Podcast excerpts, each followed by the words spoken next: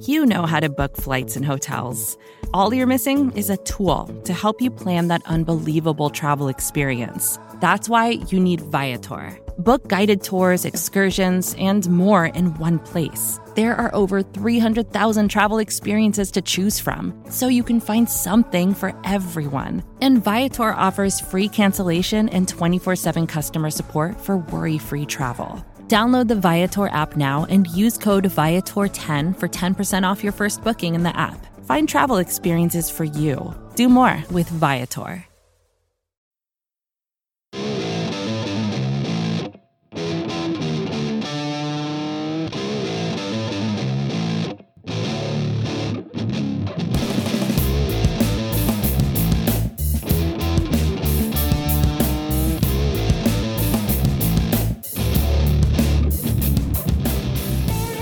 What's up, everybody, and welcome to episode 136 of the Talking Chop podcast.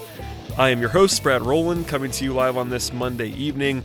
And uh, as you probably know, if you're listening to this podcast, I would assume that you probably are aware that the Atlanta Braves season is now over in 2018. Uh, a lot to talk about, big picture, small picture, and joining me as always, or as often, or as regularly, the great Scott Coleman. What's up, man? What's up, Brad? A set end to uh, what was really a pretty fantastic year, really from opening day. Yeah, I mean, let's just talk about that just for a second now before we we can come back to it later. Um, and I, I, got into a good discussion with uh, actually Zach Harper, who's a, a basketball writer, is a, is a, friend of mine, who's also a Braves fan. Um, and kind of just looking at it from the outsider's perspective, he is a Braves fan, uh, but not a baseball writer uh, slash analyst. He's just more of a fan. And you know, from the outside looking in, it was it seemed to him as if uh, you know most of the analysis in the series from people that are you know on the team uh, like like us um, was more negative, and that's probably the case because it's a series in which you lost three three out of four games. It didn't go very well, um, and wanted to like sort of stir sort of stirred my mind into making sure that we acknowledge frequently and often. I think we done, we've done it this year, but just to kind of say over and over again that this was an unmitigated success this year. You know, the playoff series is kind of almost separately to me. You know, in-game stuff can be frustrating, all that fun stuff, but at the end of the day, um, you know, even making the playoffs, getting a game was helpful, but just making it to the, you know, winning 90 games was all of this is a huge win, and that's something we probably need to keep saying over and over again, even after this loss, is that uh, it was an awesome season.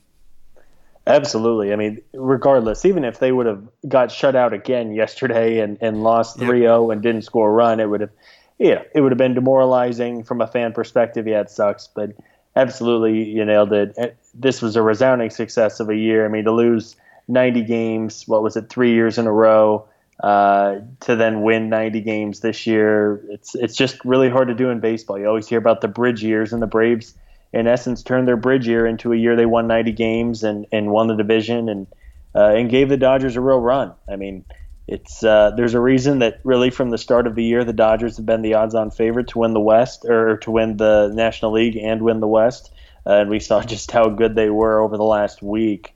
Uh, a bummer for sure, but uh, as you said, a, a, huge success for the year, and, and hopefully they're able to build on what they uh, what they were able to do this year and, and go towards 2019 and beyond. Absolutely. And, you know, for listeners of the podcast, if you're a new listener, welcome. First of all, we hope you guys stick around through the off season.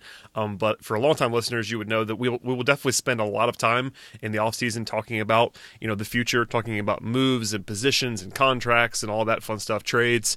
Um, we're not going to do that tonight just because, you know, this is a podcast we can kind of reflect on the game and the series and the season, and we'll look forward um, to be sure in, in, the future. So, not going to do a ton of that. We'll, we'll acknowledge a couple things, I'm sure, in passing, just sort of circumstances that, that kind of dictate that.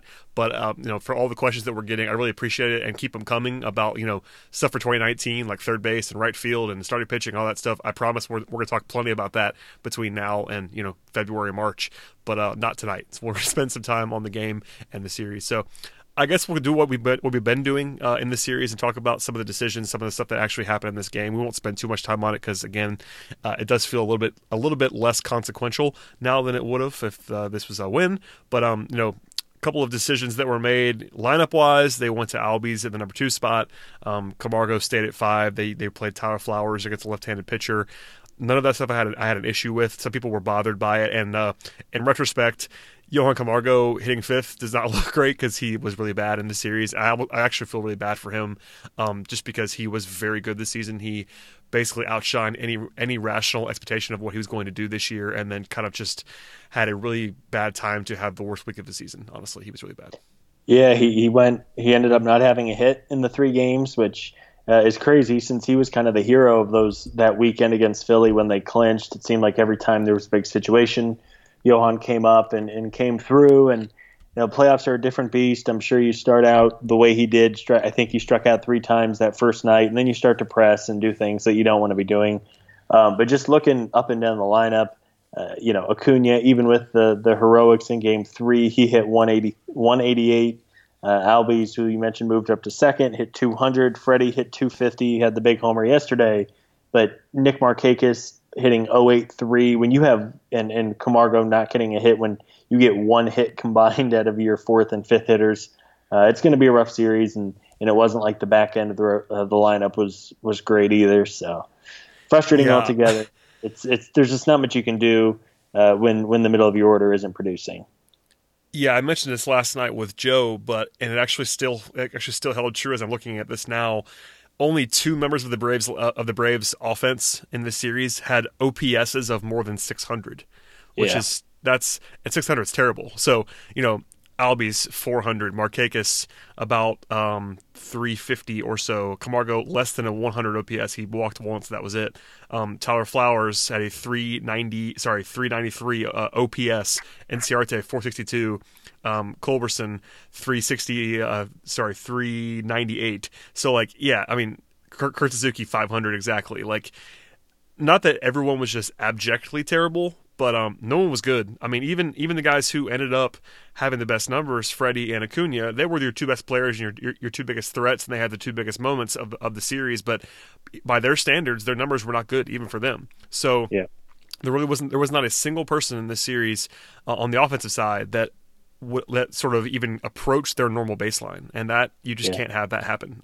I mean, it felt like, especially with a team with the Dodgers, where as we all know how good their depth is, you felt like the Braves really needed an Ender Inciarte, Johan Camargo, a Flowers, a you know somebody who wasn't expecting, uh, who wasn't going great for Ozzie to rediscover it.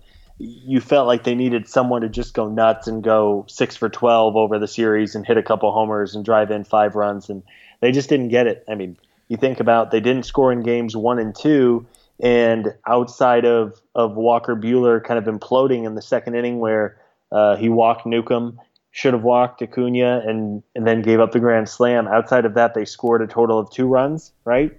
Uh, three runs because yeah. you had Freddie's homer. I mean, three yeah, runs. Freddie's, Freddie's homer, that was it. Yeah, effectively in in the games that that you didn't win, and uh, that's just not going to get done. So no, uh, I mean, I actually I feel kind of bad, and I said this before, but you know, every time I tweeted about a specific person in the lineup, I would get a bunch of tweets talking about what about this guy, and I'm like, I'm not saying that this person was the only bad person in the lineup. I mean, Camargo was the one standout example because he was just so bad and just looked so bad um, throughout the series. But Markakis was brutal. It's not like I mean, it was it was equal, equal opportunity. Like I, I defended Tyler mm-hmm. Flowers for playing in the series because he's been really good against lefties all season long. He was bad.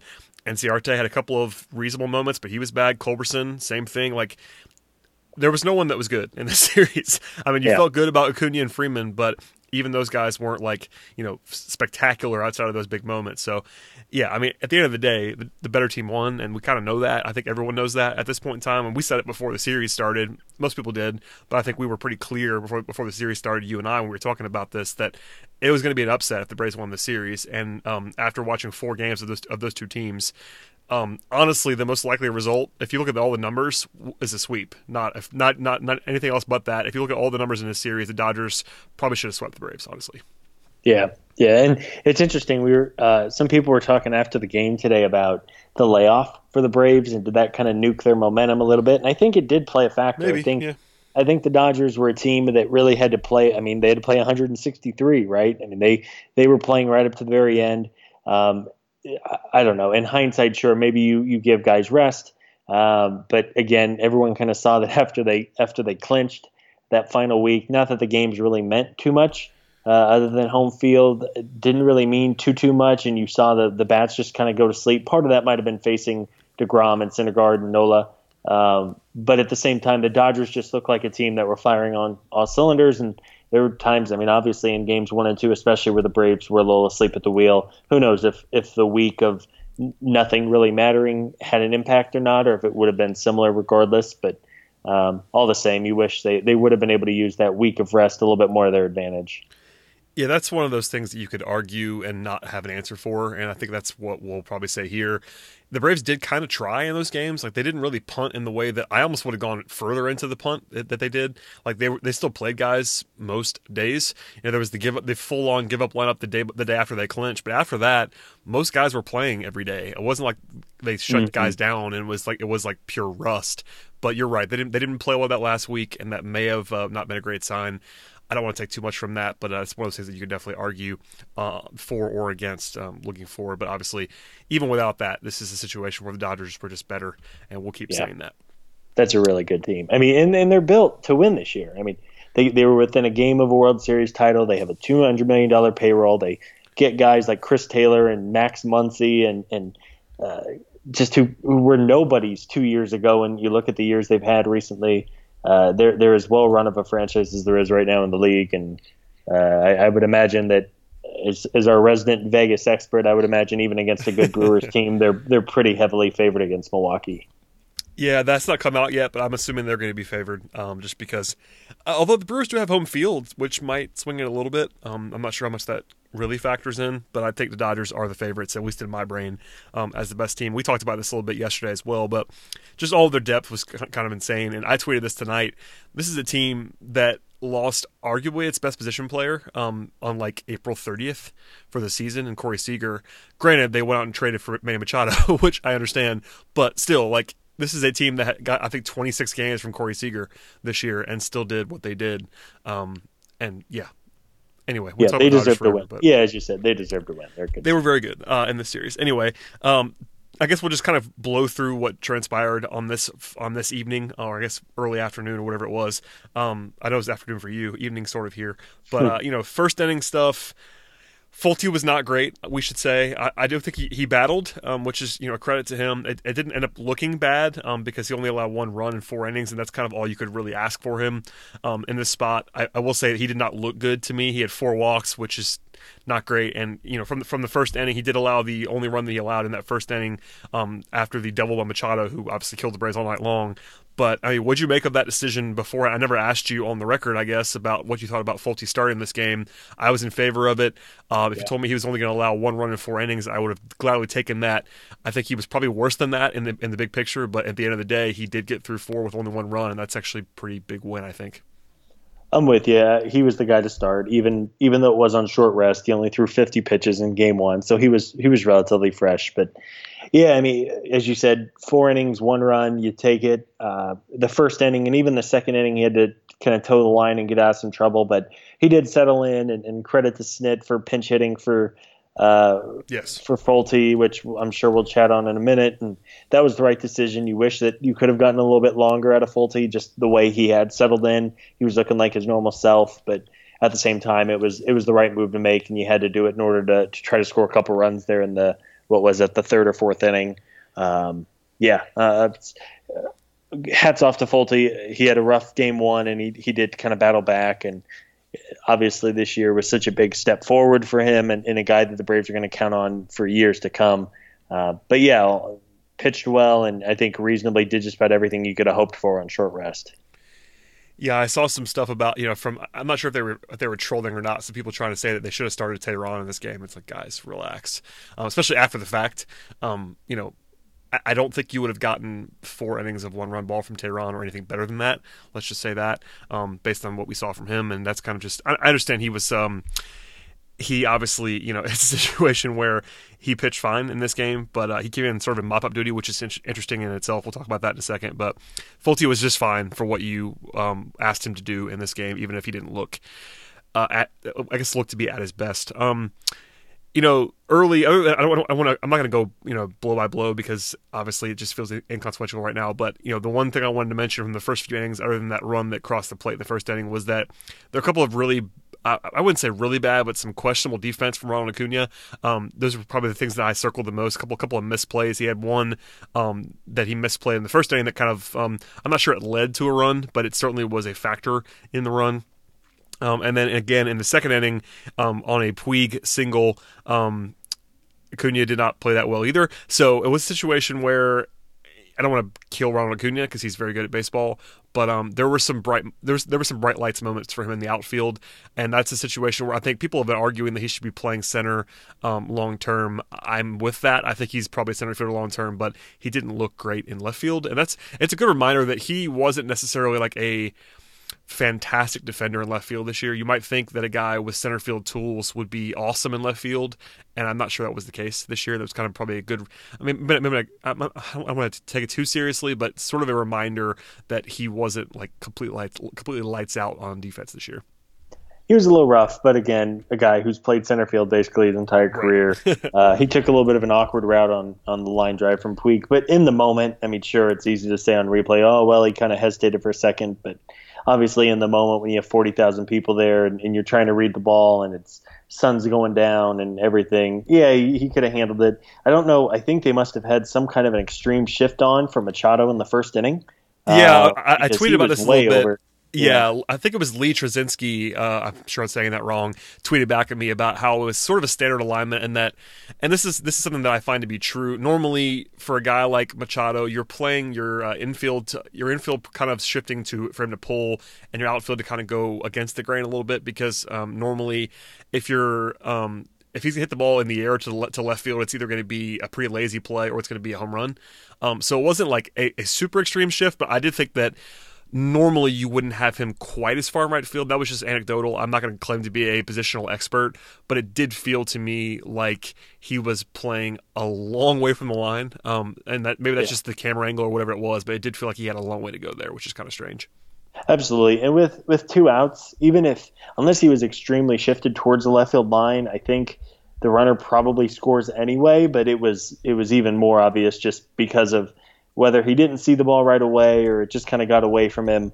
Um, yeah, just an odd moment. But as you know, to to not harp too much on on Ronald's defense, I do think he's his future is in center field. Now, whether or not the Braves are going to make that happen this winter, we'll we'll see. It's one of the big questions, at least for me, moving forward. But um, yeah, it's uh, it's too hard to get uh, too down on Ronnie just yes. because he was basically the entire team at times for the last two or three months. Yeah, I'm not trying to kill him. To be sure, he's uh, very good at baseball. Um, two, um, I would guess threats that the Braves had early in this game. First inning, uh, Freeman hits a single with two outs.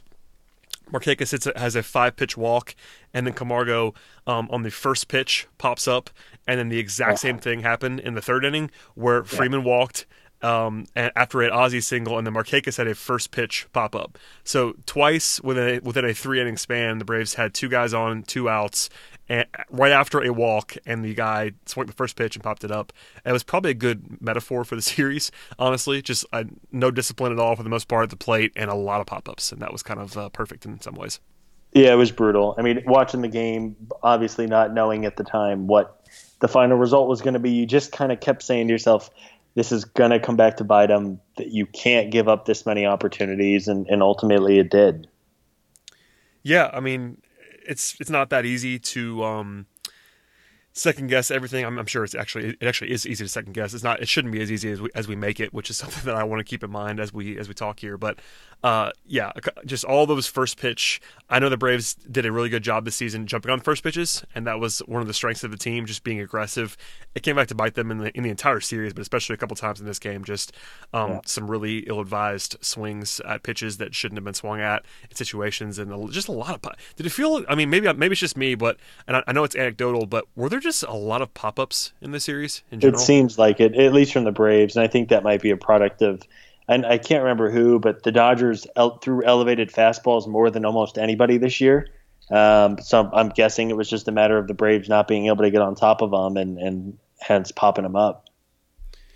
Yeah, I mean, um, maybe it was situational. Maybe it was uh, targeted by them. That's something that you know credit to them if that was part of the game plan. But just a lot of pop ups. Um, the fourth inning was where um, we mentioned before briefly that the Braves actually did score their only two runs in this game uh, and took the lead. Um, Camargo and Flowers both walked lead off the inning.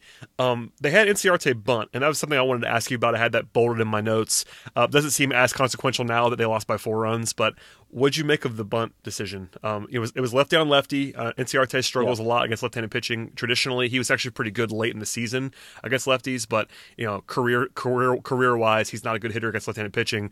But what did you make of him bunting there, and then what happened after that? You know, it led to Suzuki having that the big the big hit of the night with, with a two-run single. But what was the bunt decision in your mind?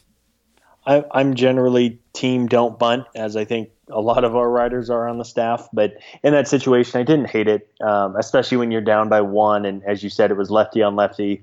Ender's been a little bit better, but still hasn't been great. I mean, if if if Freddie Freeman goes up there and bunts, absolutely you, you lose your mind. But Burn the place um. Or, yeah. or if Acuna um, or even Ozzie, just the way he hits uh, lefties. But in that situation, I didn't hate it, and, and it did pay off in a sense. I mean, who knows what happens if he swings away? Maybe he grounds into a double play uh, it moved the runners over and, and, obviously set up Kurt Suzuki in a pinch hitting spot. So, um, yeah, at the time I didn't hate it. Um, yeah.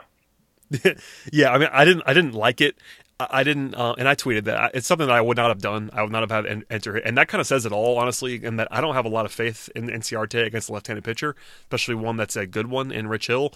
But I still, you know, math-wise, it's not probably the right move to bunt there. I do understand it though, and I don't want, I don't want to absolutely kill Snitker for it. Um, I, was, I would not have done that, but you know, I guess it quote unquote worked. I don't really agree with that kind of line of thinking in general but Suzuki did did a thing. You know, Culberson. I was surprised they pitched to Culberson in some ways. You know, with, with a base open and the pitcher spot next. I'm sure they knew that it was going to be a pinch hitter, so maybe they were they were just choosing Culberson over Suzuki, which is probably the right move, frankly, because Culberson you know, for all of all of his heroics this year, uh, if you take a step back and realize it's still Charlie Culberson, and you know, track track record wise, he's not the greatest hitter in the world. So, and they know him well. Obviously, the Dodgers, he was there before. I'm sure they weren't exactly afraid of Culberson. They got the ground out there, but then Suzuki pinch hits and rocks a single to score two runs, and the place is going crazy. And that was a lot of fun for a few minutes. mm-hmm. Yeah, I mean, it, it, was. And I know the announcers commented for a while there. I mean, the place was just electric, and you start to think, okay, maybe they are going to force Game Five, and then all of a sudden the wheels kind of fell off. Yeah, there was optimism there, um, including by me, which is a rare thing. Um, you know, the fifth inning, um, Jonny Venters comes in, which I don't love uh, Venters as like a full inning reliever in this spot, but it worked out in the first uh, in his first inning in the fifth.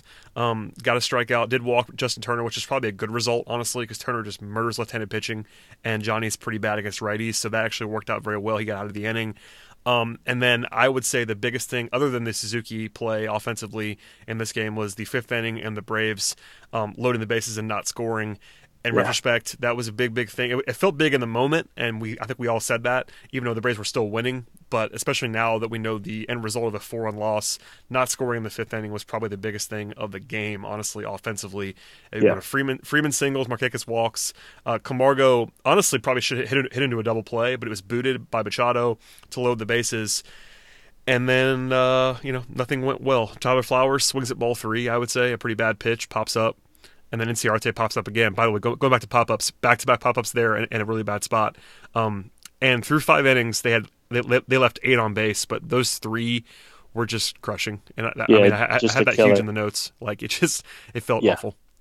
Yeah, I think at the time I tweeted it, might, it might be the season here if if you don't come through and and as you said it it wasn't even a line drive in a, in a warning track flyout where it's like ah they just missed it but the approach was good and it was just a little lucky. I mean to you're right. I mean, Flowers swung at a ball that almost hit him, and then Ender just weakly popped one up to the shortstop, and it wasn't even a even a, a fly ball there from Flowers ties the game, or uh, yeah, ties the game at that no, point. They were no, uh, the Braves were winning. It was two. It was, it was still two one. That's right. So it would have been three one. So you just talk about, and again, you just go back and. At the time, it was painful. Now it's even more painful. You, you think, what if if somebody can put a ball in the gap there? You see what happens. But yeah, that was that was pretty crushing. Well, I think you know if you watch enough baseball games and you know a playoff spot, and I think we all knew that two runs wasn't going to be enough. Like, eh, you know, two one. I know you're winning, but you know you go into the fifth there, and it's like you know at some point the Braves are going to have to score some more runs, and that was it, it felt like it was going to be the biggest spot to do that. It ended up being the case, loading the bases with less than two outs. You got to get one across there at, at a bare minimum, and you know Flowers again, I, I, was really sort of an advocate for Flowers throughout the series. Um, people were critical of, of Snitker playing him against left-handed pitching, which I think is crazy. He's been incredible against lefties this season, and really for his entire career, he's been very good at hitting lefties. So I, I was definitely cool with that. But the percentages, the percentages did, just didn't work out in the series for Flowers. He wasn't very good offensively, and that was a bad moment. And the ender, you know, two outs, like you know, I'm not going to put it on Ender, honestly, at that spot. Flowers was the bigger problem, not not not not, not Inciarte, but obviously an ill time pop up there too. And you know, you you leave the fifth inning still winning at two one, but um, they leave Johnny Venters in the game for a second inning, which I honestly hated. Um, they.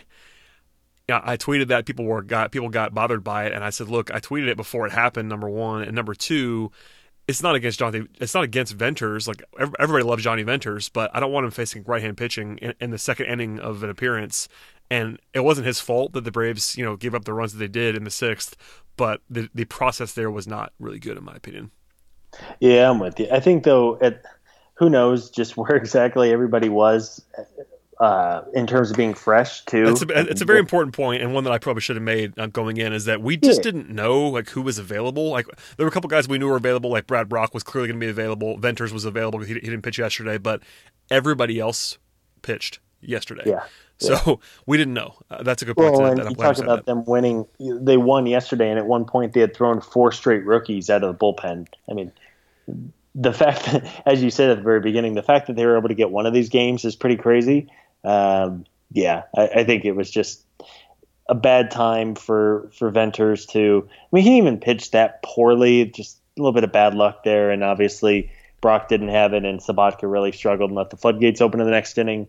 Um, but yeah, he kind of had to. I made the point last night that Snit, at least early on in yesterday's game, hadn't pressed all the right buttons uh, early in the game, and and not that I was fully blaming Snit for the bullpen's inability to throw strikes and get people out. And a couple people said, you know, he doesn't have any buttons to push. And I kind of agreed. I don't know where he was supposed to turn because it wasn't like even Sobotka over the last month, he's probably been the best reliever on the team. And, and he, of course, was the one who let the floodgates open today. So uh, it, it was rough. But you're right. I mean, in hindsight, yeah, matching up a little better probably would have been the way to go. But uh, there just weren't a ton of good options.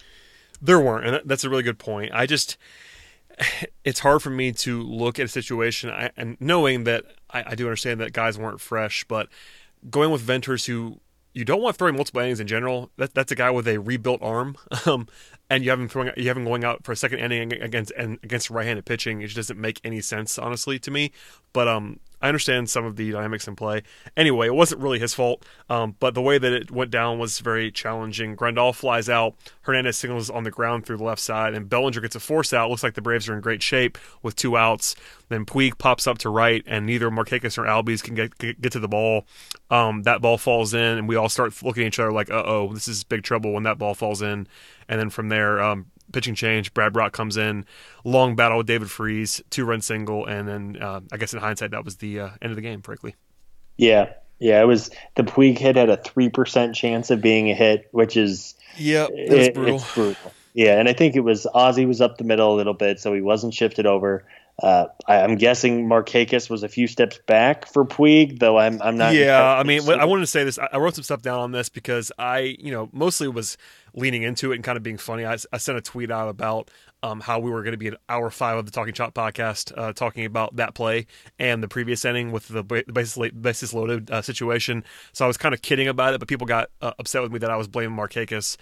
You know, it, it looked like. Um, his lack of range was a problem there. Uh, that's probably the, the best way for me to say it diplomatically. That's something that we talked about, uh, you know, endlessly on this podcast. He just doesn't have any range. He's very slow, um, and he makes the plays he's supposed to make. But um, it looked, I will say, to the naked eye, as if he should have gotten there. Um, but if you look at some of the stuff, if you're trying to, I was trying to cobble, together some replays and things like that. I think he was playing pretty deep. Um, the Statcast data had him going a long way and had him like with like a two percent catch percent uh, catch possibility on that on that ball.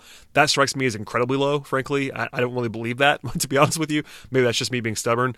Um, but maybe that factors in his the fact that he's not fast and doesn't really cover ground well. But it didn't seem like he was you know going 100 miles an hour either, which is you know that's definitely anecdotal. So we should at least put that out. And then Albies had a shorter run according to Statcast data, which is obviously more accurate than what we have. Um, he had a shorter run to the ball, so maybe it was actually on Albies, even though it looked like it was Markakis' fault. Probably Albies had less had less ground to cover, and he of course is a lot faster than Markakis. So between the two of them, it could have been nobody's fault. It could have just been perfect positioning and a really really lucky thing for the Dodgers to have happen. Um, regardless, it's just frustrating, which I'm sure I probably could handle that better in the moment. But um, those those two guys not making that play yeah. is huge. I mean, it, it, didn't it didn't have to be. If Brad Brach comes in and gets an out, then it doesn't have to matter. But Brad Brach lost the battle against David Freese. Uh, granted, that was a ground ball that is an out a lot of the time. Charlie Culberson, who's playing shortstop um, because Dansby Swanson's hurt, um, couldn't couldn't get to the ball. He, he, didn't he did not get a great jump on that ball. Culberson's not a great defender at, short, at shortstop.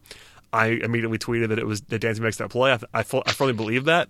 Um, at the same time, it wasn't an easy play. It wasn't like Culberson made an error.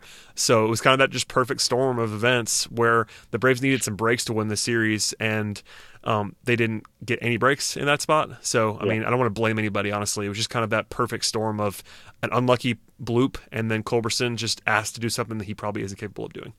Yeah, and, and as you said, Freese hit the ball pretty hard. He did. You think back about the season as a whole for a ball that had a 3% chance of being hit from Puig, just kind of knocked it up in the air and found found great. And then, of course, with with uh, the hit from Freese, it was a 3 2 count. It was a fastball belt high kind of center of the plate. I know a couple people said, well, you could have just thrown him junk and, and walked him and then brought in Fried to face the lefty who was up next. And of course, that's all hindsight. Who knows? Uh, maybe if you you know maybe just Fried swings there. I mean, come on, like yeah, yeah. Uh, honestly, like I'm all for hindsight. Like I think we talk about that stuff all the time on the podcast. But yeah, Brad Brach fresh. He's on your roster. If you can't get David Freese out, who might be their worst player, like come on. I mean, you know what I'm, you know, you know, what, you know what yeah. I mean? Like that's that's a spot where I would certainly want the Brach versus Freese matchup over a lot of different matchups that are available to the Braves in that spot. Absolutely. Yeah. So yeah, I mean, I, I can't argue with that. I'm, and I don't think that Brach did a terrible job. Like he got a ground ball, it was hit hard. But I mean, maybe he. I did make a note that he probably should have thrown another off-speed pitch at some point. Like he had a really nasty slider to get um, the second strike in that at bat. Um, but Freese, you know, Freese won a battle. He's he's had some clutch moments in his career, but again, you know, percentage wise, you can't really do much better in this series than Brad Brach versus David Freese, and you just yeah. lost that one. Yeah, it's frustrating, but it's it's it's again, it's a testament to the Dodgers' depth. I mean, the Braves were throwing uh, Flaherty and and Lane Adams as pinch hitters regularly throughout the series, and when you can bring a Freese, Dozier, Puig whoever, it's it's just a testament to their the importance of having a good a good bench in the playoffs. Yeah, this this this does not matter at all. But Lane Adams not appearing in this game is a little bit frustrating when you played Ryan Flaherty um, for an at bat, but alas. Um, I guess other than that, I mean, there were brief moments of hope for the Braves. Uh, there was an Acuna in the actually in the bottom half of the sixth inning. Acuna barely missed at what would have been a, a game tying homer to left field. He he really kind of got under it uh, pretty violently, and still the ball went to the warning track. He hit that ball incredibly high in the air, and just was a launch angle miss. Um, that was frustrating, but you know it's just one of those inches things where he, if he hits the ball a centimeter differently, it's probably tied, and you know more momentum going back in the in the Braves' way. But you know moments later, you have the three-run homer from Machado against uh, Sobotka, and you know by all rights, it was probably over there at six-two. Um, Sobotka looked good for a while. I mean, it was about a month where he was great, so I had no issue with him being in the game there. Single to Turner, walk to Muncy, and then Machado gets him, and that's it. Honestly, I mean. I don't, I don't, I don't know what you do differently there. You know, Sobotka wasn't. No, he was the option he probably was he probably was the choice. Like this you know it's, it's, always easy to have like a different approach and i'm sure you know perfect world maybe you do some, maybe you do something else i guess it's top of their order but Sobotka had been good and he was on the roster for a reason and machado just beat him. So yeah. that's he that. Was, he I was mean, the right decision. Yeah. Yeah I'm, i was okay with it. Um and after that, Teheran comes in, which is a whole, a whole other thing. I don't want to even go to, go down too deeply into the rabbit hole on Teheran and his usage on the roster, but uh, the fact that he was basically a mop up duty um, after being carried in, in this series on the roster was interesting in some ways. He pitched well, I will say. Might be his final. Is that his final appearance in Atlanta? Yeah, I mean, there was that was the talking point. That's one of those things that I guess we could talk about for a second here because I don't want to spend too much time on it. But there was a real sense and a lot of people just not like me and you, people that are like more plugged in, were tweeting that as a possibility as well. Like people that you know beat writers and guys like that were at least mentioning it, and that's probably a good sign that they're at least going to consider trading Julio Teheran. You know, he's under contract, so they're not just going to send him away. But at the same time, if you look if you look if you look at the roster, they have these pieces. They have Folty, they have Newcomb, they have Gausman, and then they have all the young guys. There probably isn't a spot, honestly, if they want to go Yeah. with Touki and they want to go with if Mike Soroka's back and all that stuff. Like maybe it wouldn't be the worst thing in the world to keep to keep, to keep him around because he is not like crazy overpaid and you kind of know what he is. He's a solid starter, and I think there's weirdly Teheran's almost underrated right now in that you know he hasn't he wasn't great this year, but for what he's paid, a lot of teams would love to have him as their fourth starter. You know what I mean? But it's also a situation where like his upside is very low at this point. So mm-hmm. All that's all, all that to say, it was just weird that he came in in that spot. It was it might have been the right move because he was still he was fresh. At least they had him on the was roster. yeah, he I kept think it he close. was the only fresh guy down there. Yeah. And if you're Snitker, you're probably looking at him like, all right, if we if we got to just get to the re- get to the end of the game here, you got you got to get you know eight more outs to just finish the game. It might just you know throw Julio out there and have him get eight outs. Um, Yeah. he pitched fine, but Yeah. Should we talk about the the final three seconds of hope for the Braves season in the eighth inning? Yeah, that was that was next on my list. I mean, Taylor throws a clean, clean inning in the top half. Inciarte and Culberson both have two out singles in the eighth, um, and then Lu- Lucas Duda comes in and absolutely annihilates a pitch, a three-one pitch to right field. Um, it wasn't that close. And people people were uh, messaging me that were in the in the building trying to they couldn't see it um, on replay just to see how see how actually close it was. It wasn't that close. It wasn't like it was like a foot from the foul pole, but off the bat, I thought it was going to be a six five game. Um, Yeah, me and too. by the and, and by the way, if that if that's a home run, the Braves are still uh, heavy underdogs to win the baseball game. But we, there will- at least would have been a real real hope if that ball is uh, a home run, and it was very close to being one. Yeah, it was kind of, it kind of was like the Eric Hinske shot Yeah, from it was, was. it 2010 that just Yep. but of course it went and you're right it did go fairly foul. It was just hit so hard and I think it was a matter of It was annihilated, man. it was it was off the plate almost even uh, you know on the inside of half in on the inner half of the plate if I could talk uh inner half of the plate. I thought it was gone. It just missed it. And it was and then of course he comes and, and hits a a decently deep fly ball for the third out to He center field. but Yeah. yeah it was uh his and you mentioned a 3-1 I mean it was 3-0 the crowd was going nuts. You have Acuna on deck and you think man two out rally. That's kind of been their calling call, calling card all year. Maybe they're going to do it one last time, make things interesting, and just miss the three run homer. Which, as you said, they're still down six five at that point. But then all bets are off for trying to score one run versus four runs in the final inning. Um, but yeah, just kind of a crusher, and uh, everyone thought it was. Uh, everyone thought it was out in the building, and just to miss it like that uh, was it was a little bit of a deflator uh, to to basically end the season's chances right there. Yeah, it would have been perfect. Honestly, the script the script was kind of there for what would have been a very fitting Braves comeback, even to make it interesting. The Braves had so many comeback wins this year that looked like they were dead. And Lucas Duda, you know, newly acquired guy who comes off the bench and has his only plate appearance of the game, and all the all, it had all the makings for that brief moment. Um, I kind of, I think we all kind of had resigned to the fate when it was six two. Like there were lo- there were already postmortems being written, and I was thinking about what would we talk about on the podcast, etc. And then it was like, oh, do I have to pay attention again? Not that we weren't watching, but like you know what I mean. Like there's that moment, like oh, this might get interesting again. I might have to like change what my thought process is, and then it wasn't. Um, but Yeah. still, They was gave nice though that happened. It, it is cool. You mentioned kind of the last. It was really cool. The sellout crowd today giving the team a standing ovation as as the Dodgers won and celebrated on the field because they deserved it. I mean, this team really seemed like they gelled from day one and, and truly cared about each other, and and obviously uh, had a really nice year, winning 90 games. So it was cool to see everybody stay and and kind of do one last cheer. And a couple of the players talked in the post game about how much it meant to them and that they were appreciative and all that good stuff. So that was that was definitely a cool final moment of the year. Oh, absolutely. And I, I tweeted that too. A lot of people did, like hoping that was going to happen, and it did, which I was happy to see. Um, it's one of those times when you wish it was the home, when you, you wish you had this like um, local broadcast that could have like kind of painted the picture a little bit better. Because obviously the and this is this is the way they should do it. The national broadcast was focused on the Dodgers. They just won. They were showing the celebration as they should. Um, but you could definitely even you can hear it. You know, there was there were videos in the building that were circulating on Twitter. There was a lot of stuff going on there and it was good. It was just good to see the appreciation because I know that's how you and I feel, and our and our whole staff feels. Like again, like like we said at the beginning of this podcast, it could be frustrating in the moment. It was not a fun series necessarily. Um, at the same time, the season was so good that you have to recognize that. Um, same, you know, manager, players, coaches, everybody. You know, I think after the game, Snitker's comments were were spot on. Like he did what you expect him to do as a guy who everybody loves in the clubhouse. You know, my thoughts on him are well documented in terms of his tact of his tactical decisions. But Snitker handled it the way you want to see your manager handle it. Come out, um, praise your team for the work they did all season long. Um, you know, express the frustration with the series, but at the same time also the optimism of the future and all that fun stuff. So he did a nice job with that. And you know, that's kind of the way it is. I don't want to you know get too nostalgic, I guess, because that's just not really my brand. But it was, it was, it was so much fun. I mean, we've been doing this podcast now for you know three seasons. There was not a lot of hope, uh, at least in the Major League Club, for the first two years of this podcast, and this year.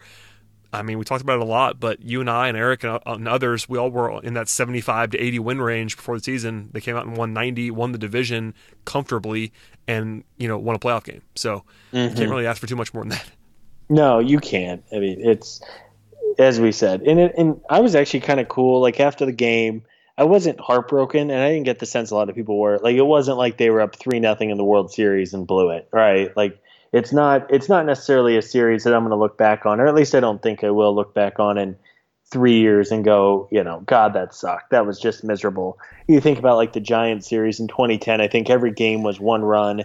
Those are the ones where you just think, gosh, if just one ball bounces right, or if they do oh, this. I'm still, I'm still mad about it right now. Uh, yeah, I mean, it stinks. It does, and, and of yeah. course the David Carpenter. You know, that's the 2013 LDS against the Dodgers. I mean, those are the series that really hurt. And again, I mean, it sucks. I mean, there, there won't be another Braves game for six months, and you played a you played obviously to win the World Series, but um, yeah, I'm not I'm not overly bummed or, or frustrated or angry, which isn't always the case when, when your team loses in the playoffs. So um, a, a, fun year and, and proud of the way they battled all year. And it's, uh, as we said, hopefully this is just the start of things to come. And I know a couple people have compared this year uh, to what the Cubs did in 2015 or 16, whatever it was the year before they won the World Series.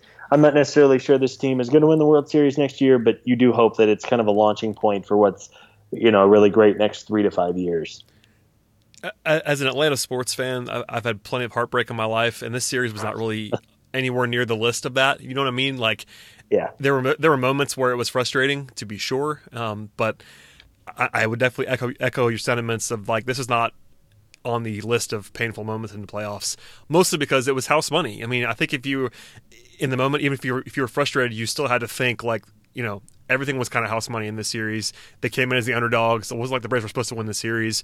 Everyone thought everyone picked the Dodgers as they as they should have because that was the right side. But it wasn't like the Braves were this massive favorite that took a 2-0 lead in the series and lost. Uh, yeah. You know, they, they stole a game. I'm, we had a lot of fun last night. Like that was a game. I'm glad. I'm glad that happened. Like getting swept would have been a, a, little bit worse. Even then, as you said before, getting swept would have been fine. Like it is what it is. It would have been frustrating in the moment, but getting the win there was fun. The way that it happened with Acuna hitting a grand slam and Freddie hitting the game-winning home run, like that's fun. Those those are, those are your core guys, and that's that sort of added a little cherry on top of this thing. The loss yeah, is the sure. loss, but it was a still a heck of a ride, and I think we're probably rambling, but at the same time, like it's worth it because that's that's just kind of the emotions that you're left with now. Like I wasn't deeply broken up by this loss. Like at the end of this thing, I just sent you a text, and I'm like, all right, podcast pretty soon. it was yeah. a situation where we like we weren't crushed, and yeah. in a different way, like you know, next year with, with expectations, and maybe this team wins 95 games and makes the makes the run to the National League East title again, and is a favorite. And if they lose like in some brutal fashion, that will hurt more than this did. There's no way. Yeah. There's no way around that. But for now, like everything's pretty good still. Yeah, you'd like to think this is the window opening and not closing. It's not like Acuna and Freeman and Folty are all free agents to be, and this was your one chance. And I know some folks with the Indians today, as they were as they were eliminated now that their window is closing because they have some really good players under contract, but they are going to lose some core pieces that took them to the World Series a few years ago. And it's, as we've said, we hope it's. I, I can't recall who the analyst was, but they said before the series, this there's a chance this is the worst team the Braves have over the next five years, and I would certainly hope so because that would be a lot of fun. Um, but all good. It was a fun year, and you certainly would have liked to have seen him stun the Dodgers and, and beat what's basically been the best team on paper all year long. But alas, sometimes uh, you can't win them all. There is a chance of that, and I, I would caution against people getting too satisfied to the point where like you're expecting this team to be great for the next for the next little while. I do think the pieces are in place for a, a very, very nice run here for this Braves team. Um, but there have been plenty of fan bases that have been teased with one year and they think it's yeah. going to be great for a while, and then it's not. So don't take it for granted. Like, really enjoy this season. It was awesome and reflect on it as such. Um, I do think if I was to predict looking forward, the Braves would be good again for a while here but it's not a given. And uh, ask ask around. Uh, you know, these these one year samples do happen, and as a result of that, you got to be really thankful of the ride that they, that this team took us on because it was fun. I mean. For the first time in a few years, the major league team was legitimately fun from start to finish. And uh, you know, in baseball, that's kind of half the battle. Obviously, you want to win, but this is more than any other sport. Every single day for six months, you're just grinding with your team, and if it's not fun, it's really a slog. You know, this podcast writing about writing about baseball, it's not fun if the team's not fun. And this team was really fun the entire season. Yeah, you, I mean, you know well, but people who aren't a part of the editorial process from with Chris and Eric and everyone on the site, I mean, trying to figure out what your weekly article is going to be when the team is 30 games below 500 in August is not the easiest thing in the world to do. Absolutely. Um, and uh, this was an easy one and a fun one, and the podcast uh, was fun to do. So I, I really appreciate you coming on um, as much as you do. I've said the same thing to Eric, but you guys helped me quite a bit. You are by far the most frequent guests, and uh, you don't have to do it. So I really appreciate you spending so much time with me, Eric. Uh, me Ooh. and Eric. Sorry, Scott. Um, but yeah, one of those things where you don't have to do it. So I really appreciate you coming on as much as you have. Um, so thank you, sir. Absolutely, buddy. Glad to be on.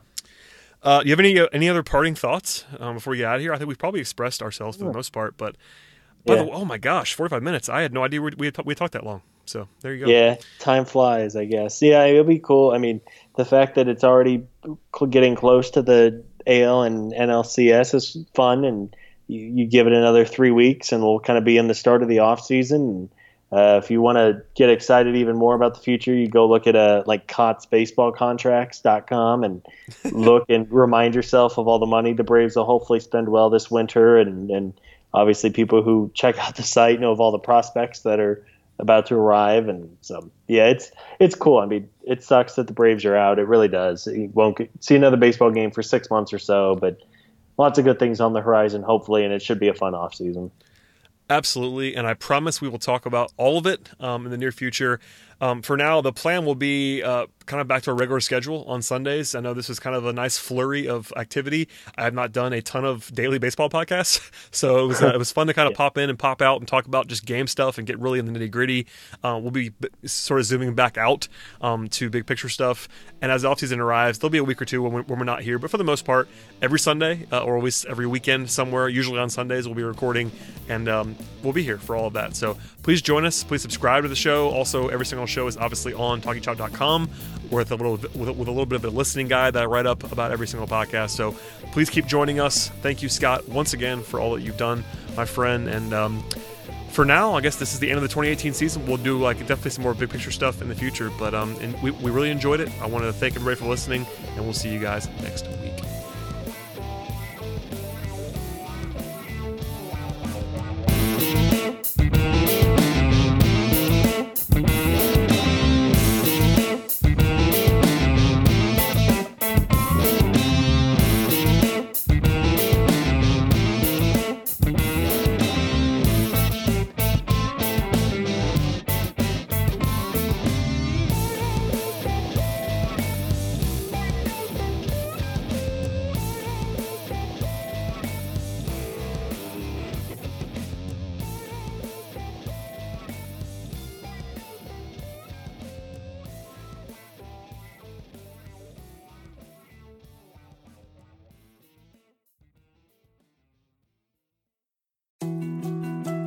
To dos, less time, and an infinite number of tools to keep track of. Sometimes doing business has never felt harder, but you don't need a miracle to hit your goals. You can just use HubSpot because their all in one customer platform can make growing your business infinitely easier.